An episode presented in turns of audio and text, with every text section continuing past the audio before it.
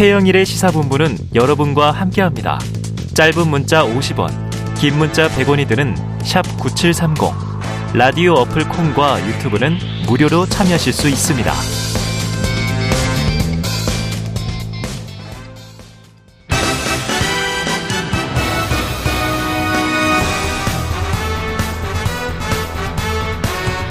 네, 명쾌한 해설과 깊이 있는 분석으로 정치 이슈를 다뤄보는 여의도 중계석 시간입니다. 자, 아주 뛰어난 해설위원을 모셨습니다. 아닙니다. 장윤선 정치전문기자 나오셨습니다. 어서 오세요. 네, 안녕하세요. 네, 자격이 있으십니다. 네, 아닙니다. 항상 활약해주고 계시잖아요. 자, 윤석열 대통령 오늘 오전 아세안과 G20 정상회의를 위한 4박 6일 동남아시아 순방길을 이제 떠났고요.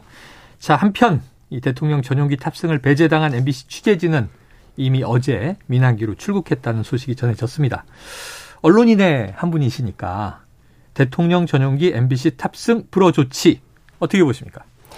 우선 MBC만 민항기로 출발한 것은 아니고요. 네네. 그 MBC의 탑승 불허를 결정하고 나서 한겨레 경향이 같이 동참을 했습니다. 이것은 전용기 보이콧이죠. 예, 전용기 보이콧하고 그래서 아마 세 개의 매체가 지금 상당히 힘겹게 고군분투하면서 현장으로 달려가고 있거나 아니면 지금 좀 도착했거나 왜냐하면 어제 출발을 했기 때문에 그리고 아마도 민항기를 이용하기 때문에 전용기보다는 2배 이상은 빠르게 움직여야 되는 상황일 겁니다. 그래야 취재 동선을 따라잡을 수 있는 매우 헉헉대면서 이제 취재를 하게 되는 건데요. 시각전이네요. 일선에서 취재하는 기자들 입장에서 보면은 매우 치졸한 복수다. 치졸한 복수다. 예, 그러니까 예컨대 당시에 그러면 이제 국익을 계속 강조하시는데 당시에 그러면 그 보도를 하지 않고 없던 일로 만들었으면 국익에 부합하는 것이고 정말 잘된 보도인가? 라는 질문을 아마 한국뿐만 아니라 전 세계 모든 유수의 언론들이 질문을 던지지 않을 수 없는 이런 상황이 될 것 같고요. 대단히 감정적이고 즉자적이고 무엇보다 뒤나 다음 혹은 퇴로를 생각하지 않는 무모한 결정이었다. 무모한 결정이다. 생각합니다. 이 파장이 엄청나거든요. 지금. 파장이 커서 지금 순방 얘기해야 되는데 이건 순방이 쏙 들어갔어요. 순방의 핵심 본질은 이제 외교 성과인데 아쉽습니다. 자, 지난 9일 밤 대통령실이 MBC 대통령실 출입 기자에게 문자로 전용기 탑승에서 제외한다 이렇게 통보를 했다는 거죠. 그러니까요. 다음 날 이 문제에 대해서 이제 윤 대통령 발언도 나왔어요. 이 취재 편의를 제공해 온 것이었다. 해외 순방은 국익이 걸려 있다. 이렇게만 얘기를 해서 그럼 MBC는 국익에 반하는 매체라고 보는 것인가? 이런 의문 제기가 됐죠. 자, MBC가 외교 관련 왜곡 편파 보도를 해 국익에 해를 끼쳤으니 취재 편의를 제공하지 않겠다. 이렇게 해석하는 게 맞습니까? 아니죠. 그러니까 앞서 이제 제가 말씀드린 게 있고요. 무엇보다 이건 취재 편의 제공을 하는 게 아닙니다. 그러니까 일종의 대통령실이나 대통령이 내가 가지고 있는 비행기니까 타고 말고는 내가 결정해. 이렇게 하면 안 된다는 거거든요. 그러니까 왜냐하면 이거는 엄연한 취재 현장입니다. 왜냐하면 그 1호기 안에서 기자간담회도 있고요. 일정 공유도 하고요. 다음 일정 어떻게 되는지 공지도 하고요. 뭐 다양한 나오고. 그렇습니다. 그러니까 다양한 형태의 취재 현장이기 때문에 여기에 못 들어오게 하는 것은 엄연하게 취재를 제한하는 조치로 볼 수밖에 없는 것이고요. 아시다시피 이 1호기는 민간 항공기를 국민 세금으로 빌려서 하는 것이거든요. 그리고 공짜가 아니에요. 제가 이번에 순방하고 그리고 지난번 세 차례 이번 포함해서 세 번에 있었던 순방 비용을 이제 기자들한테 취재를 좀 했는데요. 나토 때 1,200만 원을 냈고요. 1인당. 예, 그다음에 미국, 영국, 캐나다 다녀오지 않았습니까? 이랬을 때 2,700만 원이었습니다. 그리고 이번에 아세안 3 플러스 G20 이 취재가 900만 원이에요. 여기는 뭐 좀 가까우니까. 네, 좀 가까우니까 이게 좀 멀리 갈수록 비용이 더 많이 듭니다. 그러니까 이게 뭐 비행기 값만 되는 것은 아니고요. 거기 가는 체제 비용 뭐 여러 가지 비용들이 있지 않습니까? 이런 것들을 다 총괄 계산하는 것이고 그 민간 항공기를 이용하는 것보다 결코 싸지 않습니다. 그러니까 이 비용을 각사가 다 지불하고 가는 것이지 무슨 이거를 뭐 개인적으로 그냥 대통령실이나 대통령이 은전을 베푸는 이게 아니다라는 말씀을 좀 꼭 드려야 될 것 같다는 생각이 좀 들고요. 기본적으로는 이렇게 가이드라인을 치고 못 들어오게 하면 기본적으로는 언론 통제가 심각해질 수밖에 없는 것이고요. 앞으로 기자들이 어떤 생각할까요? 못 들어갈 수 있으니까 좀 조심해서 써야 되나? 네, 뭐 이런 생각을 하지 않을 수가 없는 거죠. 자막을 안 달아. 네. 그럼 안 되죠. 예. 네. 아, 위축되게 된다. 그렇습니다. 언론 활동이. 네. 자, 취재 비용을 내고 가는 또 정당한 참여인데 취재 편의 제공이 아니다. 대통령실이 일방적으로 제외한 거 문제가 있다. 이런 말씀이세요? 네. 자, 대통령실이 밝힌 내용에 따르면 MBC의 보도와 방송을 문제 삼은 것이 이유가 됩니다. 네. 그런데 이제 이런 부분에 대통령실도 불만이 있을 수 있죠. 그럼요. 특정 매체가 네. 매우 좀 잘못 보도하고 악의적으로 예. 또 이제 굉장히 왜곡된 보도를 했다. 억울할 수 있는데 그럼 언론 중재위를 통해서 조치를 취하는 게 일반적인 절차와 방식 아니에요? 그렇습니다. 오보 대응 당연히 해야죠. 네. 사실 오보도 많습니다. 네네. 그렇기 때문에 이제 정부 당국자들 입장에서는 당연히 매체별로 오보 대응 그리고 편파 보도에 대해서 당연히 대응을 해야 네네. 되는 건데요. 이번에 정말 좀 이상한 점이 하나 있는데요. 이를테면 이번에 이제 문화방송의 비속어 보도가 가짜 뉴스라는 거잖아요. 아, 가짜 뉴스라면 당연히 사법적 혹은 준사법적인 절차를 거쳐야 되거든요. 네네. 그러니까 그 대표적인 게 언론중재위원회입니다. 예. 언론중재위원회 제소를 해서 이것에 이 보도에 무슨 문제가 있는지를 판별을 하고 그리고 나서 사법적 책임을 형사적 책임을 묻게 되거든요. 거나 혹은 뭐 민사적으로 그렇습니다. 민사 손해배상 청구도 하죠. 그러니까 명예훼손 소송을 하기도 네. 하죠. 그런데 이 부분에 대해서 아직 제소를 안 했어요. 언론중재위가 그리고 대통령실이 안 하고 어디가 있냐? 외교부가 있습니다. 그래서 지금 제소 주체가 누구냐면요. 박진 외교부 장관이에요. 아, 그래서 당사자 적격성 논란이 또 제기가 되는 네네네. 이런 상황이거든요. 아니 대통령과 대통령실이 걸어야지 왜 외교부가 이런 걸 거는 거지 그 박진 장관이 무슨 상관이 있지라고 의문을 제기할 수밖에 없는 상황이어서 네네. 실질적으로 이런 조치는 안 하면서 비행기 타지 마.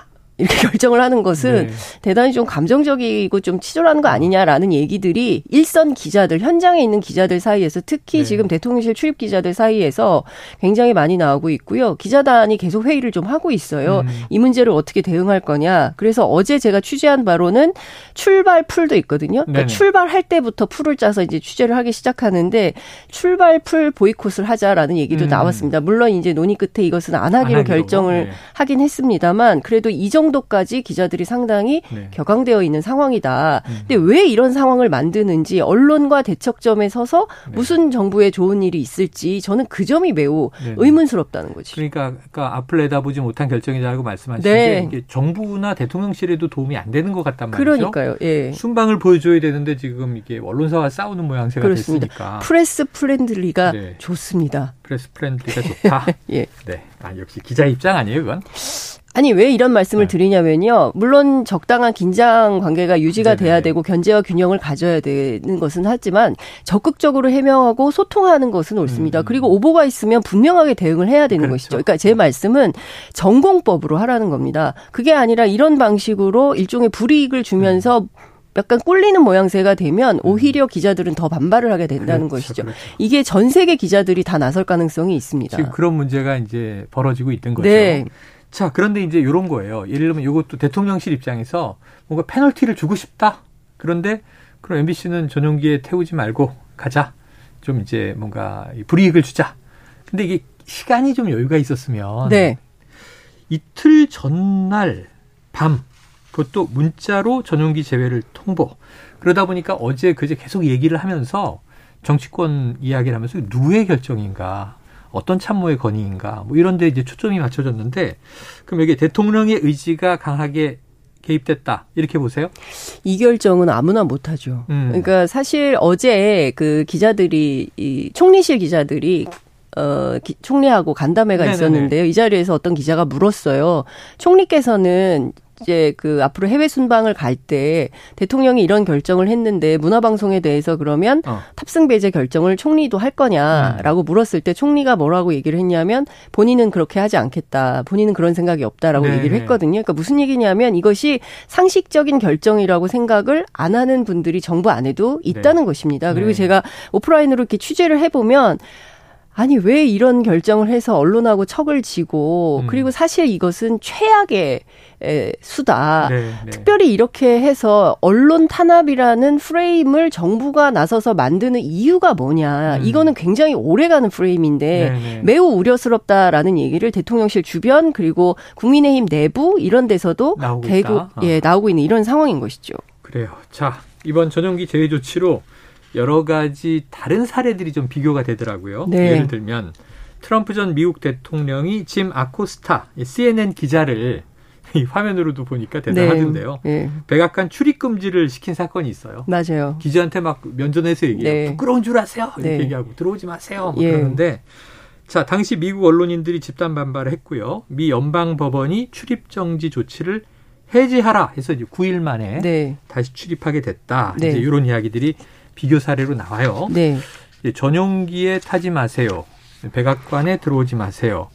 그러면서 이제 윤 대통령의 이제 언론관, 언론에 대한 철학 어떻게 평가하십니까? 저는 처음에 도어스태핑을 굉장히 높이 평가를 네네. 했습니다. 왜냐하면 역대 대통령 가운데 이렇게 날마다 기자들과 소통하면서 출근길에서. 예, 출근길에 소통하면서 관련된 내용을 구체적이고 매우 사실적으로 전달하는 대통령은 없었기 때문에 굉장히 적극적으로 언론을 대하고 사실 언론을 대한다는 것은 언론이라는 창을 통해서 국민과 만나는 거 아니겠습니까? 그렇기 때문에 상당히 적극적으로 소통하려고 하는구나라고 생각을 했었는데요. 이번 사태를 보면서 꼭 그렇지만은 않다라는 판단을 하게 된 것이 도어스태핑을 통해서 대통령이 굉장히 사사로운 일정까지 다 얘기를 하거든요. 예컨대 이번 순방에서도 한미일 정상회담은 결정이 됐지만 그밖에 다른 양자회담에 대해서는 결정이 아직 안 됐고 논의 중이고 막 이런 얘기들. 사실 네네. 이건 대변인이나 대변인실에서 기자들한테 백브리핑을 통해서 얘기해 주는 것이거든요. 근데 이걸 대통령이 직접 한단 말이에요. 네. 그래서 대단히 특이하다라고 생각을 했는데 가만 생각해 보니까 내가 불러주는 대로 써라. 이런 태도가 아닌가. 근데 대통령께서 가장 강조하는 것이 자유지 않습니까? 자유를 굉장히 많이 강조를 하는데 이 자유에 가장 중요한 게 표현의 자유고 언론 집회 출판 집회 결사의 자유 아니겠습니까? 그런데 이 자유에 대해서는 어떻게 생각하는 것인가라고 의문을 제기하지 않을 수 없는 이런 상황이 됐다라는 생각이 좀 드는 것이죠. 자, 그래서 지금 말씀하신 바로 그 대목이에요. 네. 많은 언론단체 성명이 어제부터 나왔죠. 네. 대통령실 출입기자단, 전국 언론노동조합, 기자협회, 방송기자연합회, 영상기자협회, PD연합회, 또 편집인과 보도국장 등이 속한 한국신문방송 편집인회의, 원로 언론인 단체까지 거의 모든 언론인이 입장을 밝혔는데 입장이 대동소이해요. 네, 그렇습니다. 성향도 다르고 다 그럼에도 불구하고 예. 핵심은 언론 자유에 찍혀 있는 거죠? 그렇습니다. 동아투위가 나왔었어요. 아, 동아투위는 70년대 아니에요? 네, 70년대, 80년대 광고, 해직 기자들, 네네. 해직 언론인들까지 나서서 이 얘기를 해야 되는 상황에 이르렀다는 것이 네. 정말 그야말로 비통하고 참담한 노릇이 아닌가 싶고 원로 언론인들 까지 나서서 이 사태를 얘기해야 된다는 게 참 슬픈 이런 상황인데요. 네. 기본적으로 언론 통제가 시작된 거 아닌가라는 우려를 갖고 있기 때문에 그렇습니다. 네. 그러니까 그 대통령실과 대통령이 판단하는 것 그 이외의 사실을 보도했을 때 이런 불이익이 있다고 한다면 기자들은 앞서도 말씀드렸지만 혹시 다음은 우리 회사가 되는 것은 아니야? 라는 우려를 갖게 될 수밖에 없는 것이고요. 그렇기 때문에 한겨레나 경향 같은 회사에서는 이것은 반민주주의적인 결정이다라고 얘기를 하면서 반대 입장을 갖고 있는 것이고요. 네. 대통령의 언론관이라는 게 대단히 적대적인 언론관 아닌가라는 비판을 갖게 되는 것인 것 같습니다. 그래요. 자. 근데 무엇보다 이 전용기를 좀 다시 한번 좀 제로날 여지는 없겠냐라고 이제 기자들이 물어봤는데 네. 번복은 없다라는 것이거든요. 대통령실 입장은 그렇죠. 예. 단호합니다. 네. 자, 언론계 반응은 뭐 이해가 됩니다. 그러니까 언론인들이 또 이제 해오던 일. 직업윤리 그런 것에서 이제 반발할 수 있는데 정치권 반응은 이제 여야로 갈리니까 네. 지금 야권은 한 목소리로 언론 탄압이다 강하게 비판을 하고 있고요. 또 여당은 언론 탄압 아니다. 심지어 MBC 아나운서 출신입니다. 배현진 의원은 전용기만 안 탈 뿐이지 취재의 길은 열려 있다. 또 한국일보 기자 출신입니다. 정진석 비대위원장은 언론 통제라고 생각하지 않는다. 정진석 비대위원장은 무슨 얘기를 한 게 제가 인상 깊었냐면 네. 노무현 대통령 때는 네. 기자실에 대못을 박지 않았느냐. 이런 게 언론 탄압이다. 이런 얘기를 했어요. 네. 어떻게 보십니까? 그러니까 일단 좀 구분해서 봐야 될 것 같은데요. 일단 아나운서 출신인 배현진 의원 같은 경우에는 취재 일선에 나와 있어서 취재를 했던 것이 아니기 때문에 이렇게 얘기할 수 있을 것 같아요. 네. 다소 추상적이기 때문에 이게 듣는 거지 본인이 직접 취재를 하는 이제 직업군은 아니기 때문에 뭐 이렇게 얘기할 수 있다고 저는 뭐 좀 후하게 평가를 하겠습니다. 후하게. 이해는 할 수 있다. 그렇습니다. 다만 정진석 비대위원장은 취재 일선에 있던 현업기자 출신이거든요. 근데 만약에 정진석 위원장이 지금 현업기자 출신이라면 가장 앞서서 이거 말도 안 된다 이러면서 싸웠을 선배가 아니었을까라는 생각을 저는 합니다. 특히 그때 그 노무현 정부 때 기자실 데모질 이거는요. 정말 잘못된 말씀이세요. 무슨 얘기냐면 그때 기자실이 굉장히 폐쇄적으로 운영이 됐기 때문에 이것을 개방형 브리핑룸으로 바꿔야 된다고. 이게 일종의 이제 언론개혁의 신호탄 같은 것이었어요. 일종의 이제 취재 선진화 방안 뭐 이런 것이었는데요. 당시에 그 전만 하더라도 사실은 기자들이 이런 취재 비용 안 냈습니다. 그리고 촌지가 일상화되어 있었던 때였어요. 예, 과거 선배들 얘기를 들어보면 그때는 뭐 웃돈까지 주면서 뭐 이 취재비 하시오 뭐 이렇게 하면서 돈도 촌지도 주고 이랬단 말이죠. 근데 그렇기 때문에 짬짬해하면서 문제가 굉장히 많이 생겼기 때문에 이대로는 안 되겠다 해서 노무현 정부에서 새롭게 만든 시스템이었던 거예요. 기자실 개방이 브리핑룸으로. 예, 브리핑룸으로. 근데 이것을 마치 무슨 언론 통제의 대표적인 사례인 것처럼 이야기한 것은 이것은 여론을 호도하는 것이고요. 특히나 기자 출신이면서 너무나 내용을 잘 알면서도 이렇게 얘기하는 것은 정치인으로서도 특히 비대위원장이라는 여당의 대표격으로 하시는 말씀으로는 온당하지 못하다 비판할 수 있을 것 같습니다. 알겠습니다. 정치가 뭐길래 이런 생각이 드네요. 자, 다음 이슈를 하나 또 여쭤볼게요. 이게 MBC 전용기 탑승 불허 조치로 소란스러운 와중이지만 여당 내부 상황에 또 자꾸 다른 결의 이야기가 들려와요. 지금 주호영 원내대표가 지난 8일 대통령실 국정감사에서 이 김은혜 수석과 강승규 수석을 퇴장시켰잖아요. 그때 이제 위원회 위원장이었습니다. 자, 이용 의원이 의원총회에서 지적하는 발언이 있었다는데 어떤 얘기가 나온 거예요? 그러니까 여당이 이렇게 정부의 뒷받침도 못 해주고 또 장관 이상민 장관 얘기하는 거죠. 장관 하나도 지켜주지 못하고 이게 여당이냐 이제 이렇게 일종의 여당 역할론을 이야기한 겁니다. 그리고 또 이게 강승규 김은혜 수석을 왜 퇴장시키냐, 왜 퇴장시킬 만한 사유가 되느냐. 문재인 정부 때는 강기정 수석이 고함을 치고 그래서 뭐 나경원 당시 의원이 강기정 수석 막 이런 소리도 지르고 그랬잖아요. 그런 일은 많이 있잖아요. 뭐 이제 추미애 의원이 소설 쓰고 있네 뭐 이렇게 했을 때도 문제를 삼지 않고 퇴장시킨 적이 없다. 우리 너무 과한 거 아니냐. 주호영 대표가 아니 주호영 위원 대표죠. 원내대표가 너무 세게 운영위원장이 너무 세게 대응을 한 거다. 이제 이런 비판을 한 것인데요. 이제 웃기고 있네 메모에 대해서 벌어진 일이죠. 그렇습니다. 근데 이 내용에 대해서 제가 또 별도로 취재를 좀 해보니까. 이용 의원이 그렇게 주장은 하고 있지만 일종의 이제 친윤, 비윤, 반윤 흐름이 제각각 다른 것 같습니다. 여당 내에서도. 그렇습니다. 그러니까 친윤과 소위 이제 윤핵관이라고 불리는 의원들은 그야말로 적극적으로 나서서 정부와 대통령실을 엄호하고 그리고 대통령을 지키고 장관을 지키고 이런 데 적극 나서야 된다.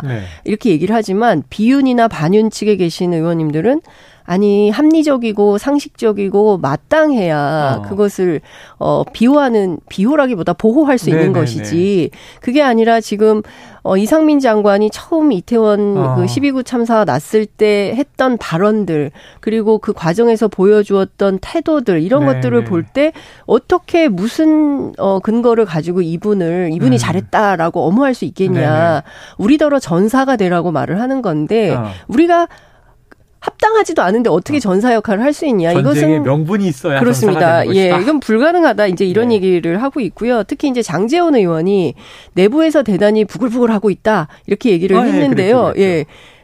그렇지 않다는 거죠. 부글부글이 내부에서 부글부글이라 하면 이제 주호영 원내대표에 대해서 주호영 원내대표에 대해서 부글부글하고 있는 것은 친윤계는 그럴지 모르겠지만 그 밖의 의원들은 제가 한 세 분하고 통화를 했는데요.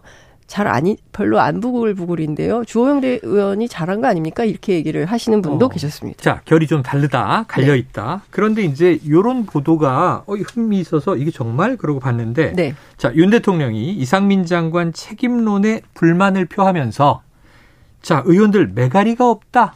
그러니까 왜 이렇게 아까 친윤계 분위기처럼 대통령실을 또는 이제 국무위원들을 방어해 주지 못하는 거냐 이런 취지로 들리는데 이렇게 얘기했다는 보도는 가짜뉴스다라고 일축을 했단 말이에요.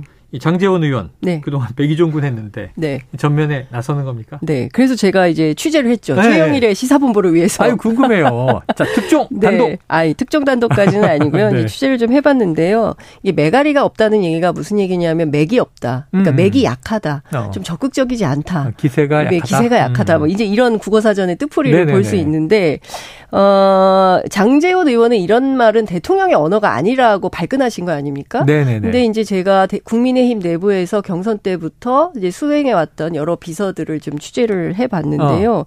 대통령께서 충분히 쓸 수 있을 만한 언어다. 네네네네. 왜냐하면 대통령은 평소에 어려운 말을 잘 안 쓰시고 별로 좋아하지 않는다는 겁니다. 가급적 쉬운 말로 소통하는 거를 좋아하시기 때문에 충분히 쓸 수 있는 이야기이다.